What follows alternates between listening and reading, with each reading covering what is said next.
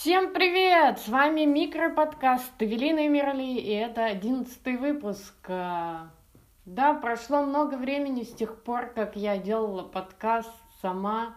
Последние два раза мы записывали его с Никитой Сиротиным, и я уже немного даже отвыкла. Я перед началом думала, и что, что я хочу рассказывать. Раньше меня это как-то не смущало абсолютно. Я просто рассказывала, как у меня дела. Собственно, в этот раз я хочу повторить трюк. А, я, недавно я поняла, что как ни крути, подкаст мне помогает в выступлениях, потому что открытый микрофон это очень-очень хорошо, но полностью расслабляться мне кажется, можно научиться наедине с собой, а, а потом, а потом уже как-то апроприировать это на выступлениях, где есть люди, потому что, ну, э, вот это ощущение, что ты слушаешь себя в первую очередь, а потом уже думаешь, что думают другие, вот это важно, потому что у меня лично очень-очень я всегда внимательно отношусь к тому, что говорят мне другие люди. Я их типа пытаюсь понять, понять их интонацию, все-все-все сигналы, которые они подают. И это занимает у меня обычно большую часть энергии в разговоре. И, и я абсолютно абстрагируюсь от э, того, что делаю я подкасте. В подкасте, мне кажется, я как раз этим занимаюсь, что изучаю свое поведение. А, вот, вот, вот такая информация, да.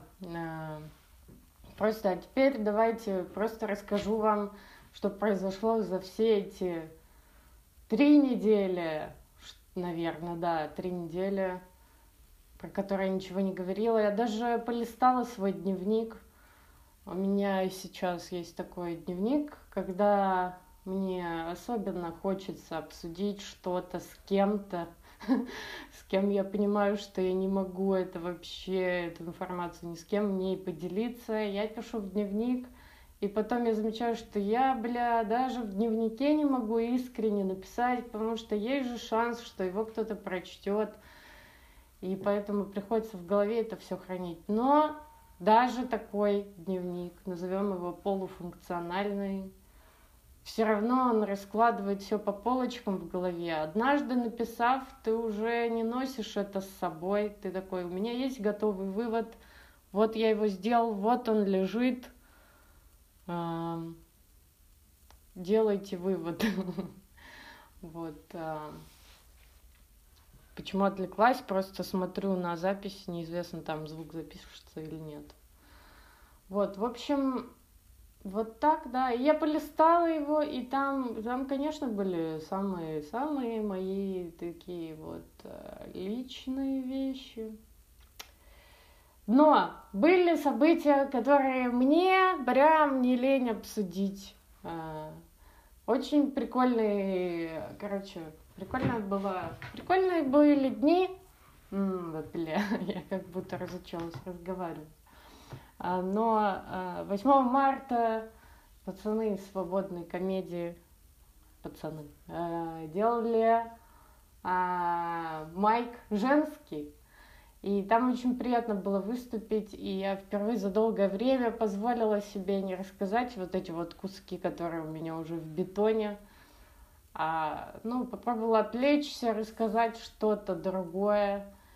И почему так произошло? Потому что накануне я листала переписку в Телеграме с Машей Щербаковой, и почему-то там ей было около трех видео, где она просто снимала меня на телефон, видимо, я когда-то просила.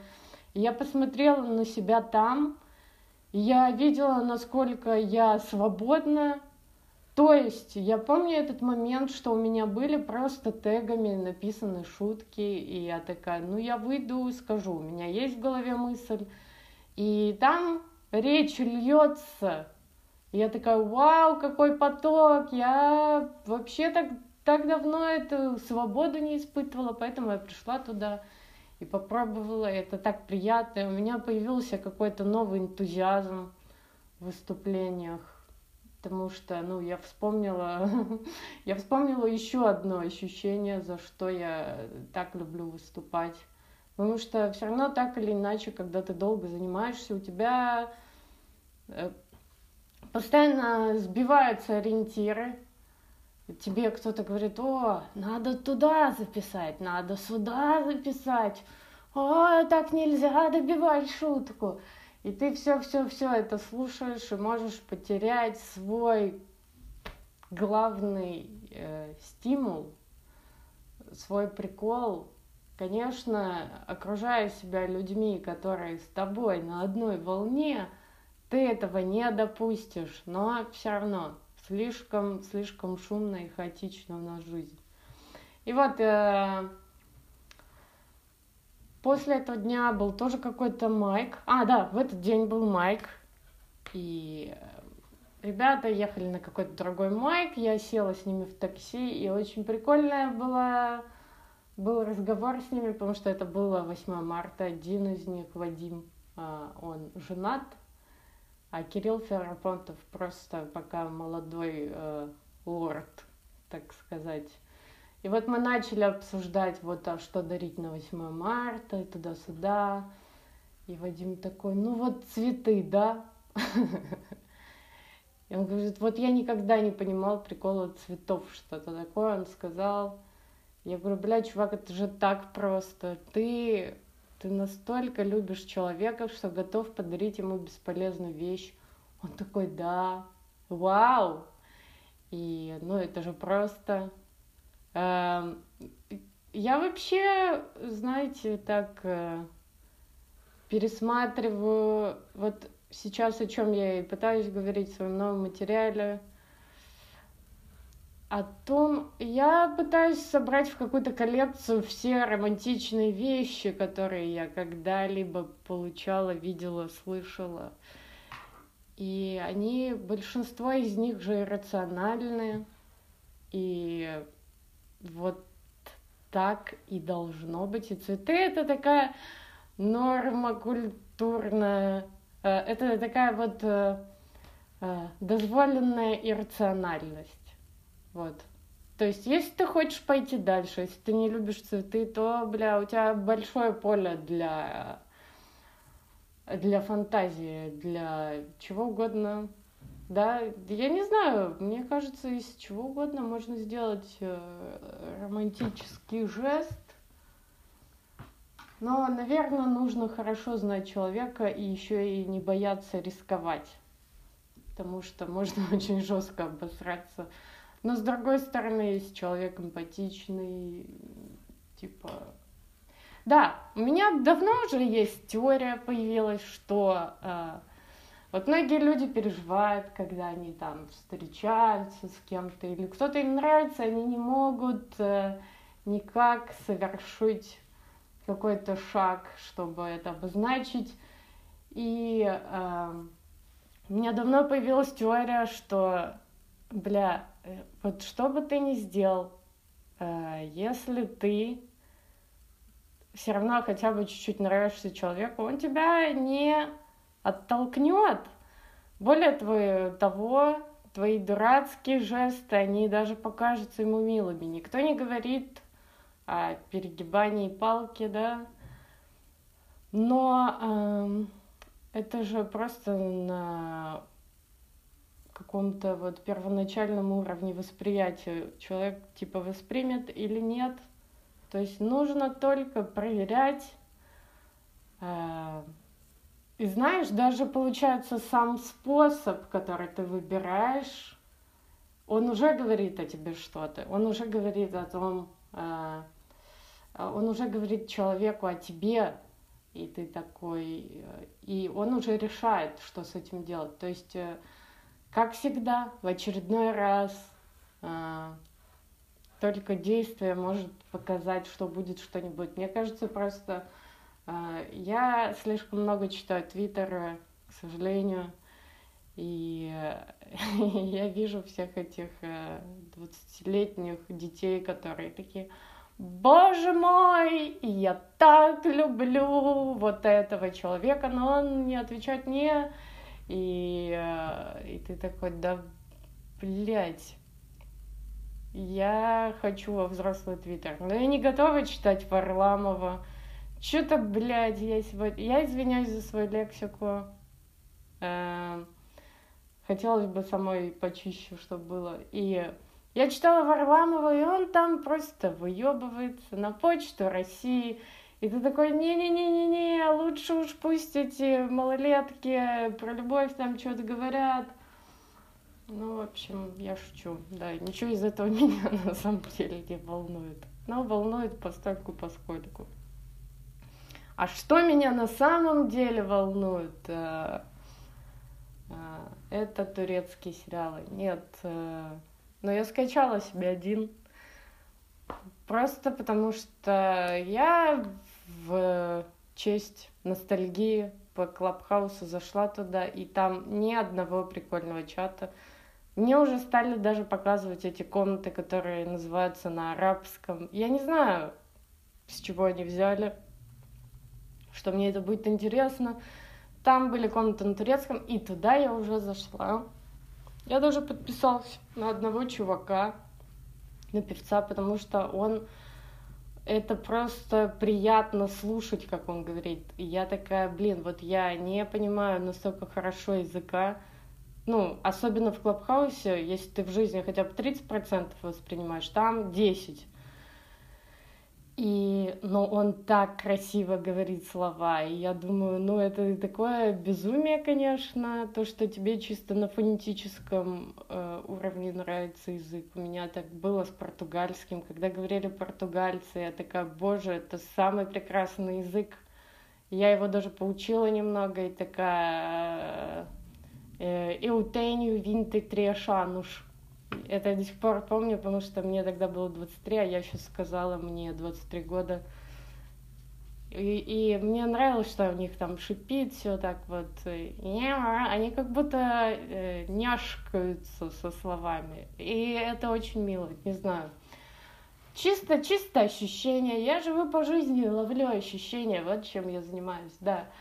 И я себе скачала просто турецкий сериал, чтобы просто побыть в этой среде. Все равно так или иначе ты э, запоминаешь слова. Ну, может быть, это будет полезно. Но мне просто нравится немного быть в этой атмосфере. Она э, как-то очень-очень отдаленно напоминает детство, когда к твоей маме заходят подруги или родственники, которые приезжают раз в жизнь и они говорят на кухне около четырех часов, и ты слушаешь, потому что ты обожаешь стендап с детства, а они там иногда смеются и даже шутят. И, и какой-то это создает душевный комфорт. Вот что я хочу сказать. Вот почему иногда я все-таки смотрю их. Вот. И что из крутого интересного из фильмов? Ну, я вчера посмотрела фильм про Петрова Водкина. Я прям, знаете, не то чтобы я взяла и воспользовалась рекомендацией, которые дает там, типа, 100 лучших фильмов на кинопоиске. Такой, меня тошнит, я уже не хочу, пожалуйста, нет. Мне эти списки, да, я очень ценю, да, они хороши, да, но нет, не давите на меня, дайте мне выбрать самому. Э, если только это не кто-то ну, ладно, опустим это. И э, я подумала, блин, вот я давно видела картины Петрова Водкина, но не каждый раз что-то в них мне... Короче, мужик что-то знал, явно. Ну, посмотри на лица этих людей. И этот фильм я, я часто избегаю, если я вижу, что а, книга по предмету написана в советское время или фильм советский. Я думаю, ну, бля, сейчас по-любому приплетут туда свою советскую идеологию, которая kind of dead. А, зачем мне это нужна dead information, да? Э, но тут я решила дать шанс, потому что мужичок, который сидел в очках, я даже добавила себе видеозаписи ВКонтакте, он, а, он такой, а, ну, он приятно говорил, я подумала, ну, наверное, это вообще будет не про политику. И правда, они обошли э, стороной этот вопрос и все-таки сфокусировались на дневниковых записях Петра Водкина, на его внутренних переживаниях, а это то, что мне и надо. И что мне понравилось. Петров Водкин родился где-то возле Волги в каком-то городе небольшом, и вот он говорит, что, ну, там, как прямая речь, что вот я лежал на земле, на траве, и мне весь мир казался сферическим. Я думаю, вау, типа, вот понимаешь, у него вот это детское переживание так глубоко в нем засело.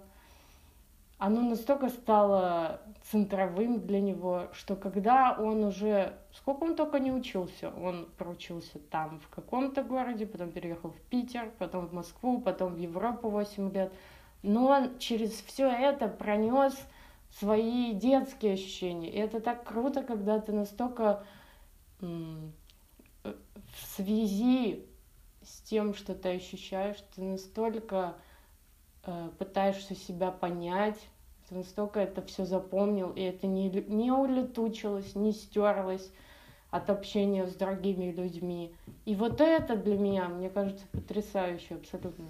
Еще, конечно, повлияло то, что там, где он родился, э, изначально э, развитые традиции иконописи, и так или иначе с этого все началось, и это сильный отпечаток дает.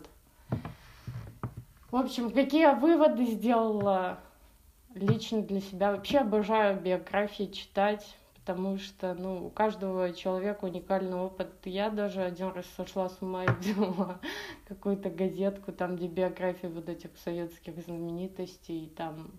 Ну, там я, конечно, ничего не подчеркнула, это была ошибка, но когда ты читаешь э, что-то типа дневников, ты видишь все эти переживания, и ты понимаешь, где вы с ним, с этим человеком сходитесь, во взглядах или расходитесь и узнаешь лучше себя.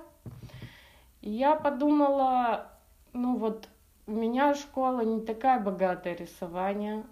У меня был учитель, который мне привел любовь к цвету, потому что он сам очень обожает цвет. И, наверное, когда ты живешь в Крыму, это неизбежно любить цвет, потому что там все, там так много солнца, а солнце это свет, и оно так питает. Это как э, как провести видео через фильтр какой-нибудь Magic Bullet, э, который тебе делает мгновенную цветокоррекцию. Ты как будто живешь в этой цветокоррекции. Я подумала, вот это, наверное, меня определяет.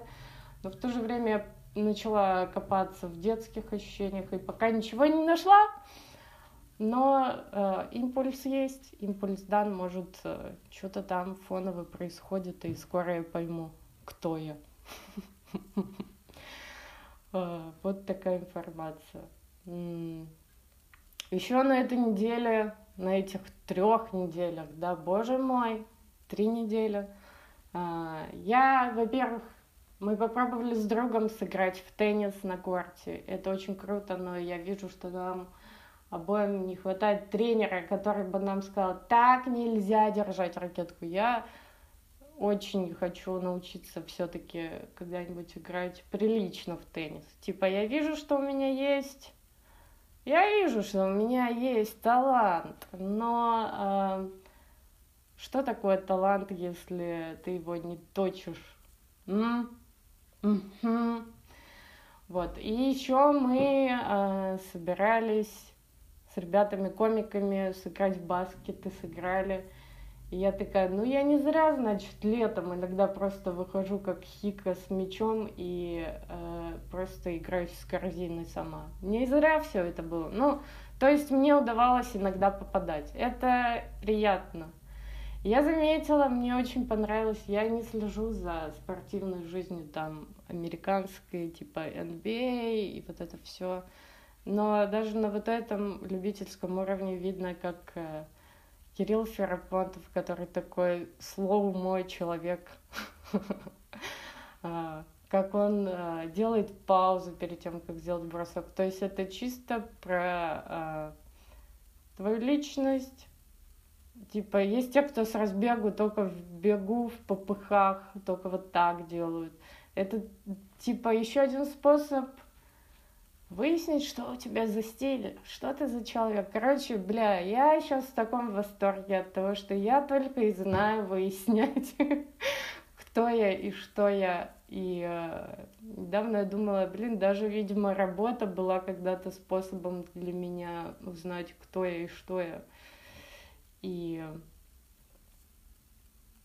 и мне кажется, я со временем буду искать все более изощренные пути узнать, кто я и что я. Чего желаю и всем, всем, кто это слушает. Но это, ну да, задумайтесь об этом. Еще было много чего такого вот прият... из приятных вещей, да, много чего. Я ходила на лекцию про суфизм. Просто потрясающий мужик какой-то дает в библиотеке иностранной литературы. Не сказать, что я узнала что-то новое, но приятно видеть вдохновленного человека. И я бы сходила сегодня тоже. Он проводит их по пятницам в библиотеке иностранной литературы. Но сегодня у меня много дел, так что, возможно, я просто послушаю онлайн. Онлайн тоже можно. И еще в заключение. А, скоро весна, и я уже так не могу ее дождаться. На улице так холодно, что я просто достала свои летние вещи, поперебирала. Это тоже почему-то успокаивающе действует на нервную систему. И, а, а и многие вещи хочется выкинуть. Мне кажется, надо дать себе волю, хотя каждый раз, когда я говорю об этом Максу, он такой, да сколько можно? Но мне кажется, это потому, что у него родители прям не стесняются хлам складывать. Они как будто обожают хлам. Это, это не моя тема, поэтому я все выкину, все, что мне не нравится. Ну вот, да. В общем, Странный подкаст сегодня был. Спасибо вам, что послушали. Ну а на этом все. Пока!